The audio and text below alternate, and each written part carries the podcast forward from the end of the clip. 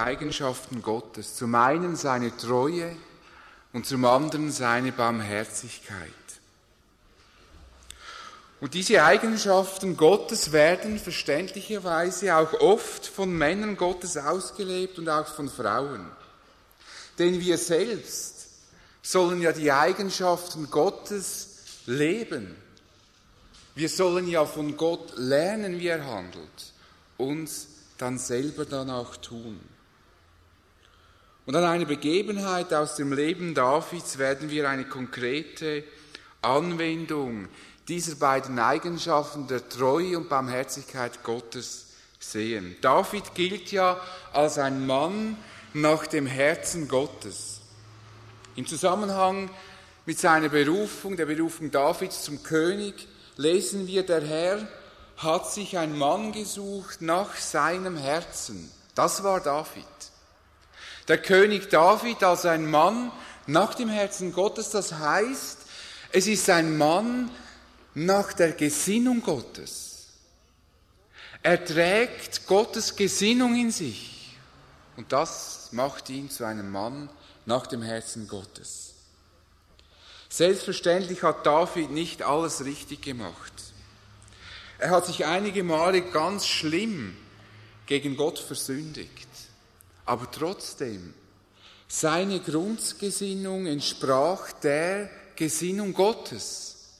Denn David war einer der wenigen Könige, die sich versündigten, und zwar sehr stark, und die Demut hatten, Buße zu tun. Das ist ein Mann, ein Mensch nach dem Herzen Gottes. Und an folgender Begebenheit können wir nun diese zwei wesentlichen Züge der Gesinnung Gottes, die Treue und Barmherzigkeit, erkennen, wie David handelt. Ich lese den Text im zweiten Buch Samuel, Kapitel 9, wo es um Mephibosheth, den Sohn Jonathans, geht. 2. Samuel Kapitel 9.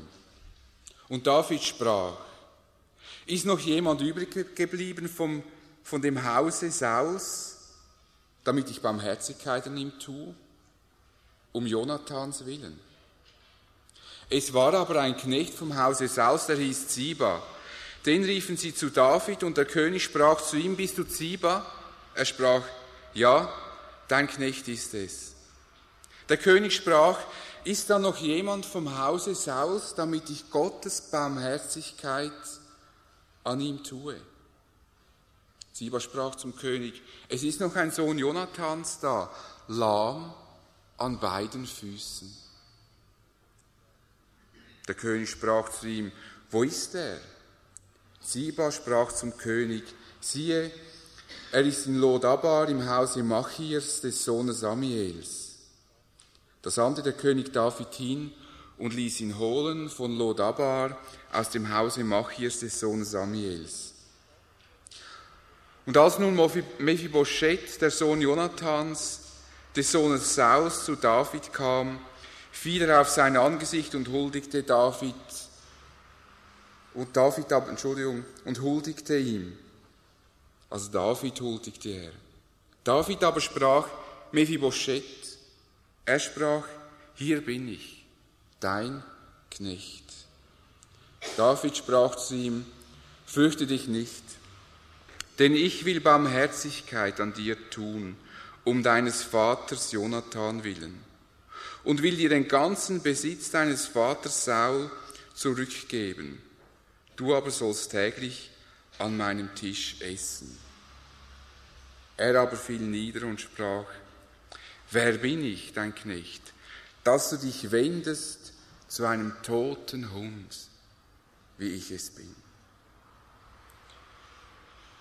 Da rief der König den Siba, den Knecht Saus, und sprach zu ihm, alles, was Saul gehört hat und seinem ganzen Hause habe ich dem Sohn deines Herrn gegeben. So bearbeite ihm nun seinen Acker, du und deine Söhne und deine Knechte, und bring die Ernte ein, damit es das Brot sei des Sohnes deines Herrn und er sich davon nähre. Aber Mephibosheth, der Sohn deines Herrn, soll täglich an meinem Tisch essen. Siba aber hatte 15 Söhne und 20 Knechte. Und Siba sprach zum König, ganz so wie mein Herr, der König, seinem Knechte geboten hat, wird dein Knecht tun. Und Mephibosheth sprach David, esse an meinem Tische wie einer der Königssöhne. Und Mephibosheth hatte einen kleinen Sohn, der hieß Micha. Und alle, die im Hause Sibas wohnten, dienten Mephibosheth.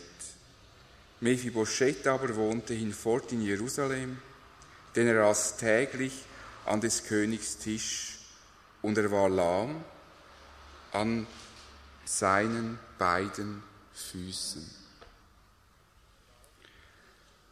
David hält seine Versprechen. Das ist der erste Teil, den wir genauer betrachten werden.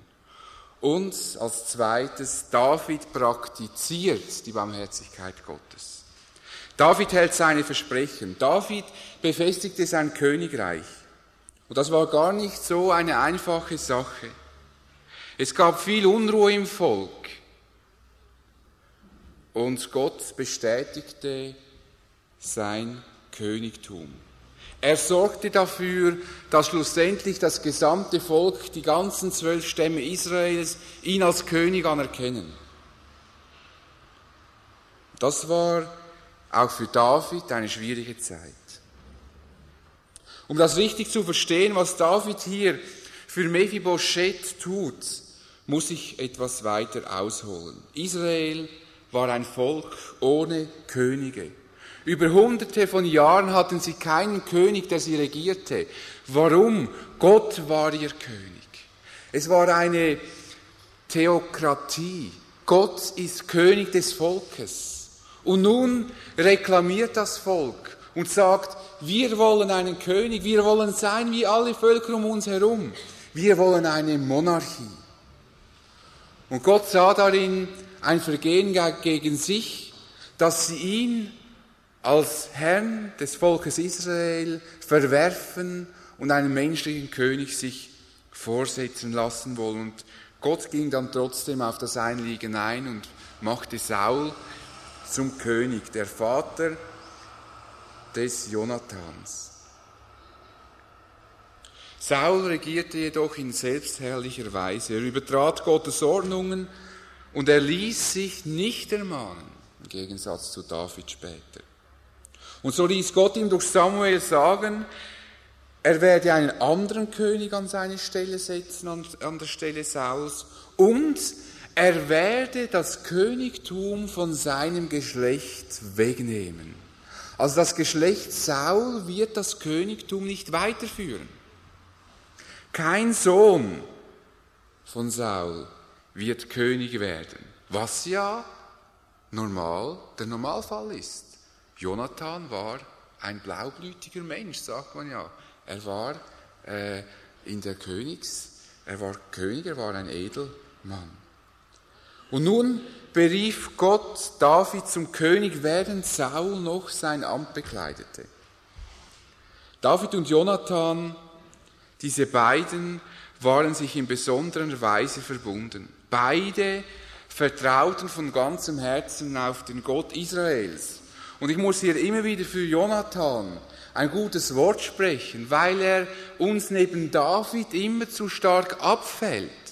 Jonathan war genauso ein großer Glaubensmann wie der David. Das Schicksal Jonathans war nicht sein Glaube und sein Vertrauen auf den Gott Israels, sondern sein Vater. Das war sein Schicksal. Und das hat er auch getragen. Diese beiden Männer pflegten eine ganz besondere Freundschaft. Nachdem David den Riesen Goliath erlegte, nachdem das ganze Heer Israels zitterte vor diesem Mann, und David hat ihn erlegt mit einer Steinschleuder, und er spricht mit König Saul, und dann heißt es, als David aufgehört hatte, mit Saul zu reden, verband sich das Herz Jonathans mit dem Herzen Davids. Und Jonathan gewann ihn lieb wie sein eigenes Herz. Das ist nur schon sprachlich eine wunderbare Ausdruckweise. Das Herz Jonathans verband sich mit dem Herzen Davids. Da ist etwas geschehen, so dass der Jonathan, der allen Grund gehabt hätte, eifersüchtig zu sein auf David, hat den David so lieb gehabt wie sein eigenes Herz. Jonathan akzeptiert also, dass nicht er, sondern David den Königsthron erben wird. Er beugt sich dem Willen Gottes. Er beugt sich dem Urteilsspruch Gottes über seinen Vater Saul.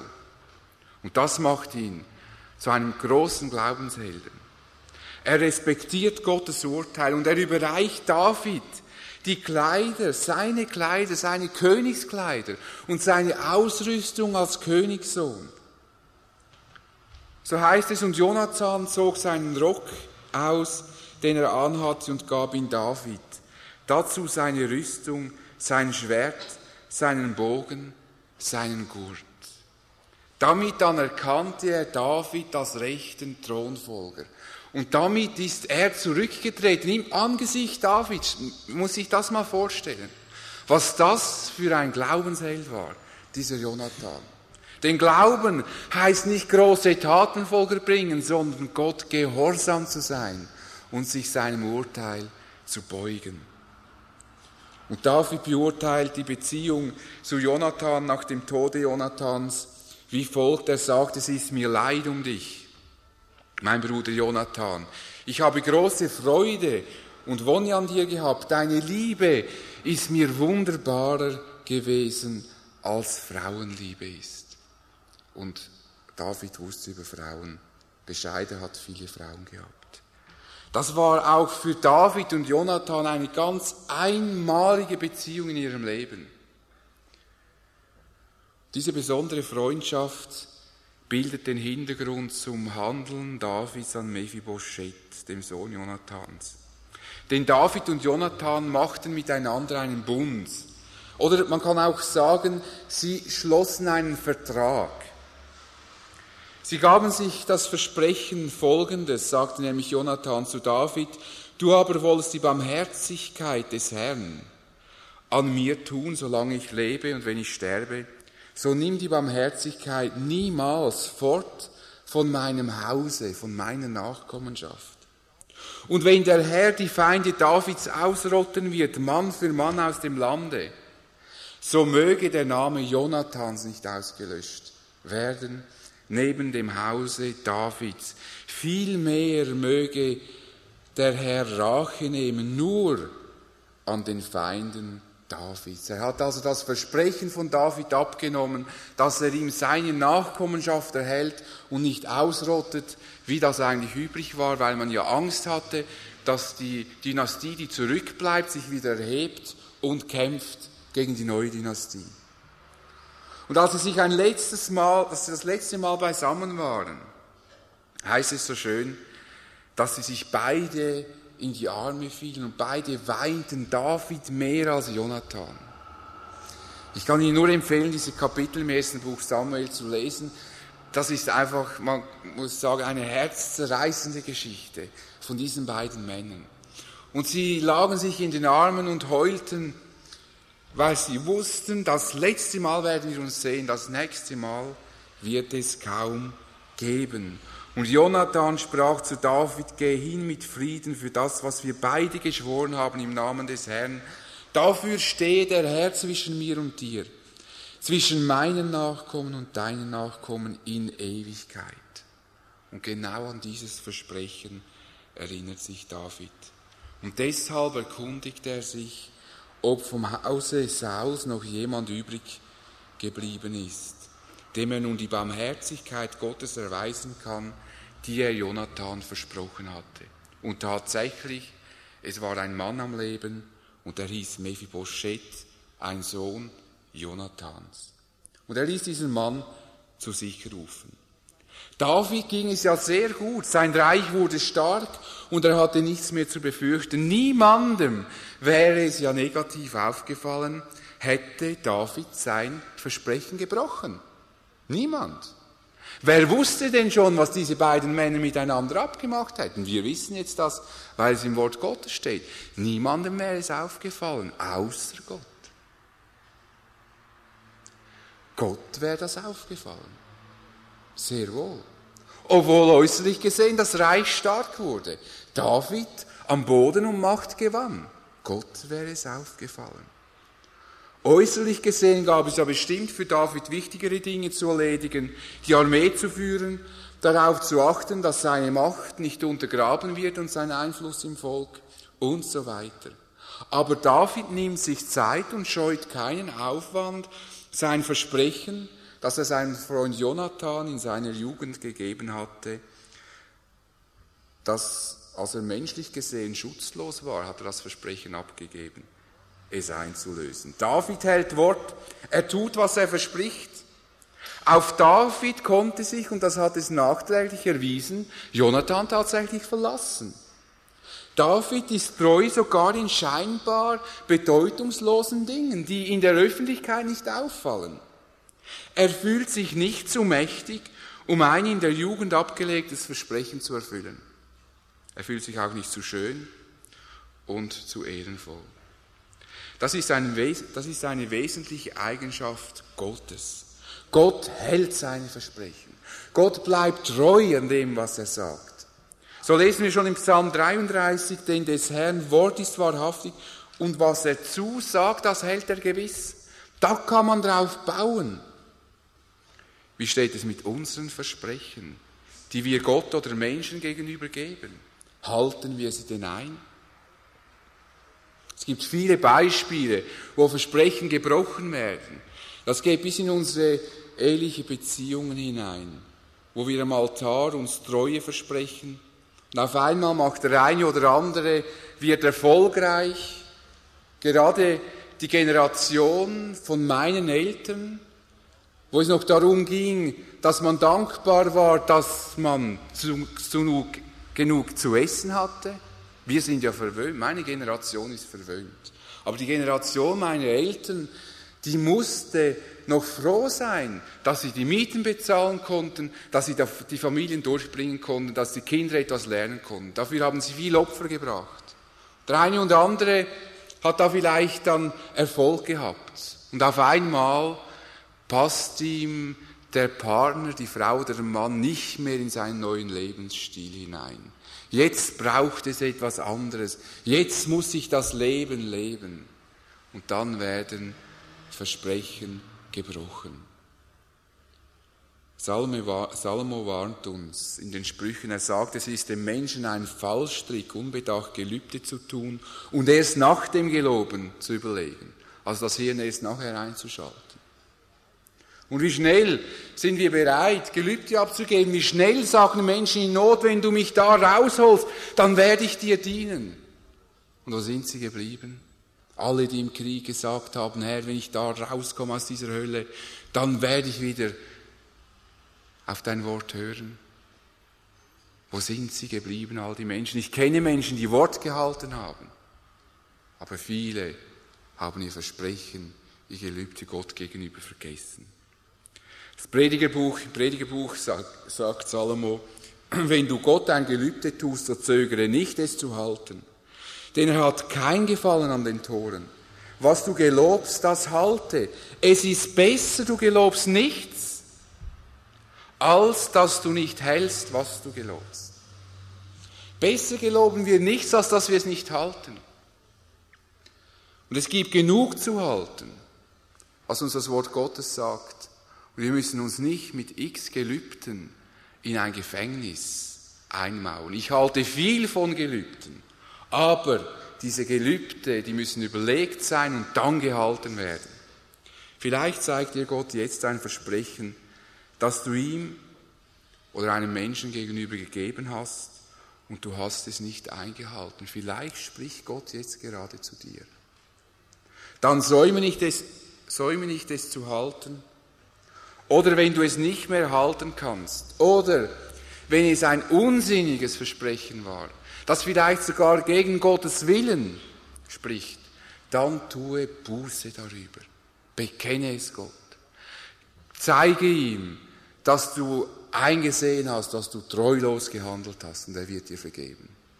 Aber lass es nicht einfach so über die nächsten Tage hin schlittern und bis du es wieder vergessen hast, bis zur nächsten Predigt, wo das vielleicht angesprochen wird. Und dann lässt man es wieder warten und dann wieder bis zur nächsten Predigt.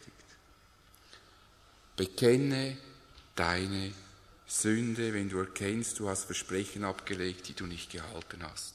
Gott macht keine leere Versprechungen. Was er sagt und was er verspricht, das hält er auch. Und wir sprechen dann von Verheißungen, die eintreffen werden. Verheißungen sind Versprechen Gottes. Er wird die negativen, seine negativen Verheißungen, Voraussagen sowie die positiven erfüllen. Wir können uns auf Gottes Wort hundertprozentig verlassen. Darauf können wir bauen, wie Jonathan sich auf das Versprechen Davids verlassen konnte. Und vielleicht hast du noch gar nie Gott dein volles Vertrauen geschenkt. So wie Jonathan dem David. Vielleicht zweifelst du Gottes Wort immer noch an. Es ist ja vielleicht noch Menschenwort und vielleicht stimmt ja nicht alles. Wenn wir etwas nicht verstehen, heißt es noch lange nicht, dass es nicht stimmt. Ich verstehe noch viel nicht in dieser Welt. Ich weiß zum Beispiel heute noch nicht, warum dass in den Fernseher Bilder reinkommen, wenn man den einschaltet. Ich verstehe das nicht, aber die Bilder sind trotzdem da. Dass wir etwas nicht verstehen, heißt noch lange nicht, dass es nicht wahr ist. Und vielleicht zweifelst du immer noch Gottes Wort an. Und wenn das so ist, dann werden sich Gottes negativen Voraussagen in deinem Leben erfüllen. Und wenn du Gott vertraust, dann werden sich die positiven Voraussagen in deinem Leben erfüllen, dass er dir nämlich ewiges Leben schenken will. Gott möchte, dass alle Menschen gerettet werden und dass sie ewiges Leben bekommen. So schreibt es auch Paulus, dies ist gut und wohlgefällig vor Gott, unserem Retter, welcher will, dass allen Menschen geholfen werde und sie zur Erkenntnis der Wahrheit kommen. Wenn du noch nicht Gott vertraust und an Jesus glaubst, so ist es Gottes Absicht, dir zu helfen, dass du gerettet wirst. Das möchte Gott. Und vielleicht hat er sie gerade deshalb heute Morgen hierher geführt, weil er möchte, dass sie die Wahrheit erkennen und weil er sie retten möchte. Vielleicht sitzen sie genau deshalb hier, weil Gott barmherzig ist mit ihnen und er sie erlösen will. Jesus sagt, ich bin der Weg, die Wahrheit und das Leben. Niemand kommt zum Vater denn durch mich. Vertrauen Sie doch auf Jesus. Und was er sagt, hält er. Und so sagt auch Jesus zu Martha, ich bin die Auferstehung und das Leben Jesus. Wer an mich glaubt, der wird leben, auch wenn er stirbt. Und wer da lebt und glaubt an mich, der wird nimmer mehr sterben. Glaubst du das? Glaubst du das, sagt Jesus? Glaub es doch. Wenn du das bis hierher nicht geglaubt hast, dann glaub es jetzt. Denn Jesus hat es gesagt und es stimmt. Wenn du an ihn glaubst, so wirst du nicht, auch wenn du stirbst, wirst du leben in Ewigkeit. Das ist das Geschenk Gottes an uns. Und gerne zeige ich, wie wir an diesen Jesus glauben können. Und Sie können sich auch gerne an Jakob Winzler, der den Gottesdienst leitet, wenden. Und er oder ich werden Ihnen zeigen, was das Evangelium uns sagt und wie wir diesen Glauben an Jesus leben können. Zum Zweiten, David praktiziert Gottes Barmherzigkeit. David lässt nun Mephibosheth holen. Er erweist ihm eine fast unglaubliche Barmherzigkeit. Nicht wie eben zur damaligen Zeit meistens üblich war, dass man die alte Dynastie vernichtete, alle umbrachte.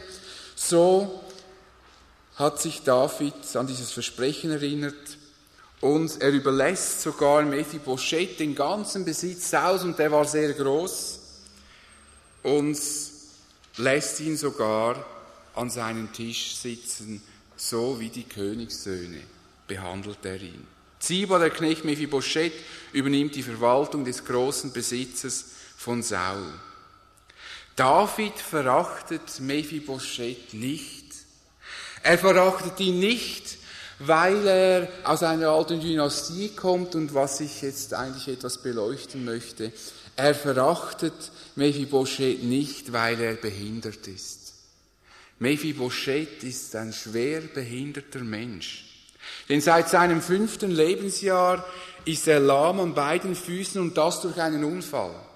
Das lesen wir im 2. Samuel Kapitel 4, Vers 4.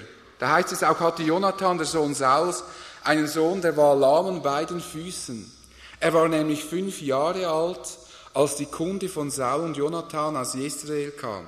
Und seine Amme hat ihn aufgehoben und war geflohen, und während sie eilends floh, fiel er hin, und er war fortan lahm.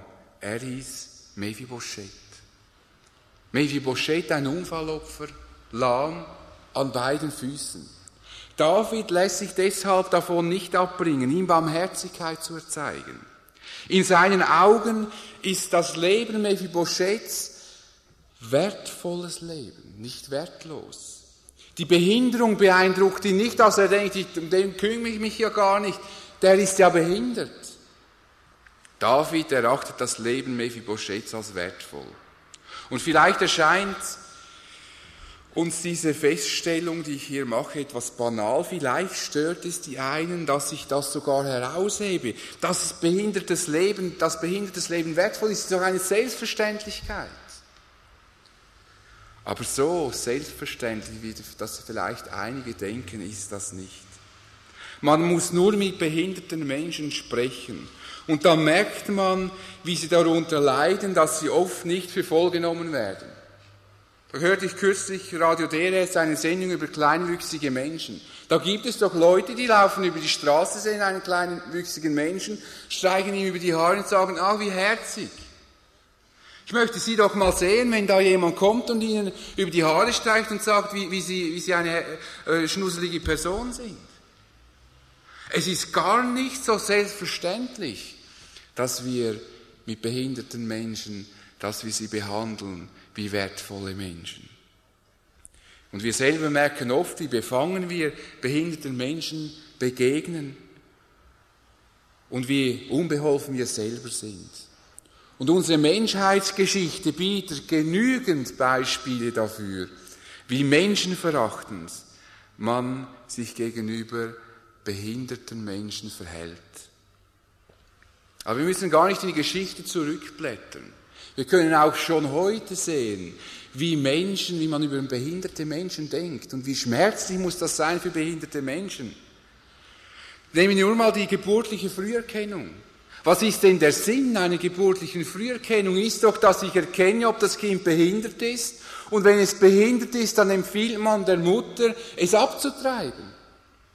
Das heißt doch, das Leben, was hier heranwächst, das ist wertloses Leben. Das kann man wegmachen. Und das kommt noch so weit, dass sich eine Frau schämen muss, dass sie ein Kind zur Welt bringt, das behindert ist.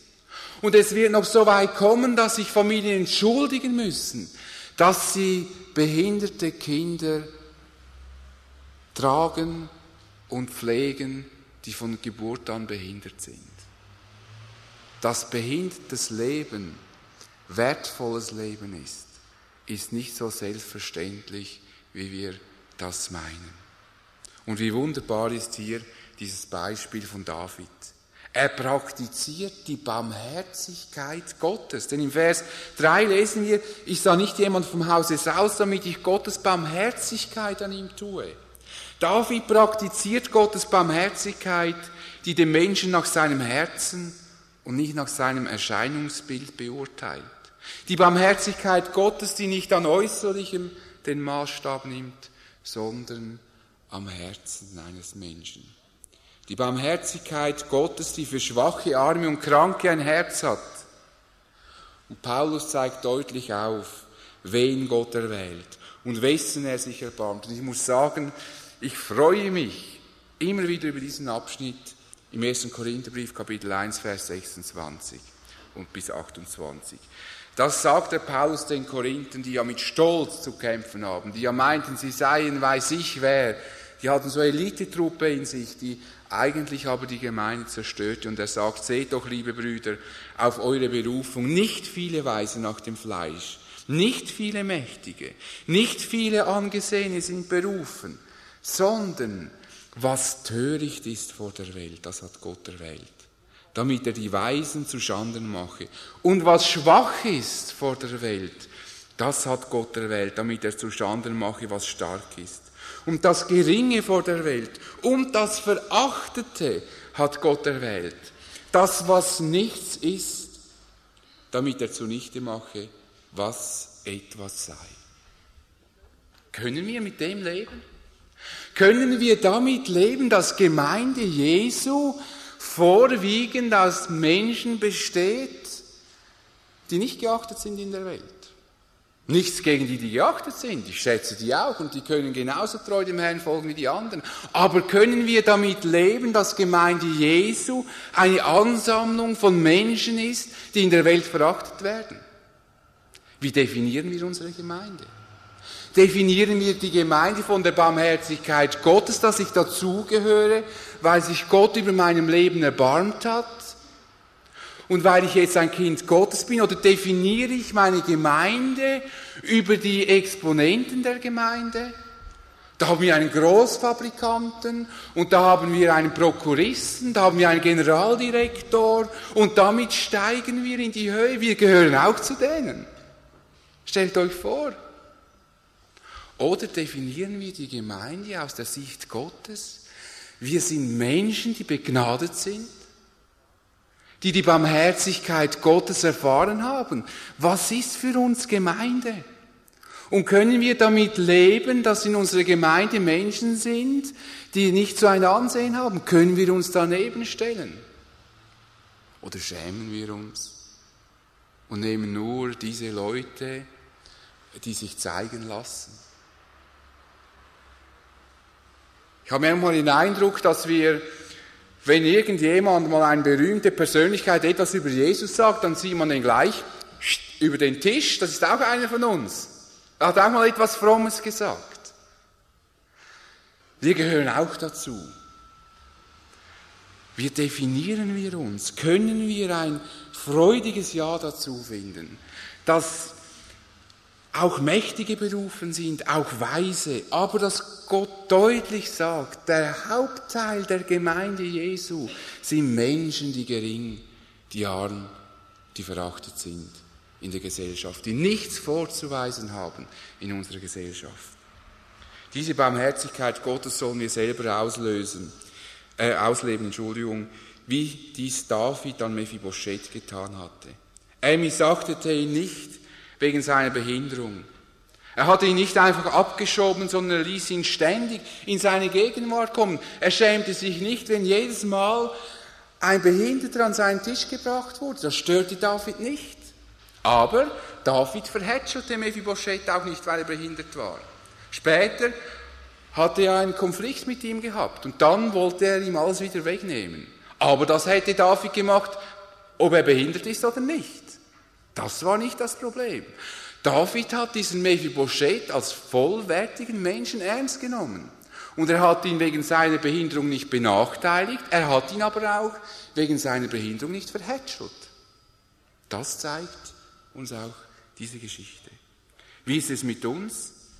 Beachten und achten wir Menschen, die etwas abseits von der Gesellschaft stehen, oder suchen wir immer bei den Starken dabei zu sein und sind wir enttäuscht, wenn wir dann dort nicht richtig ankommen und frustriert? Es wäre schön, wenn in der Gemeinde Jesu die Barmherzigkeit Gottes lebt.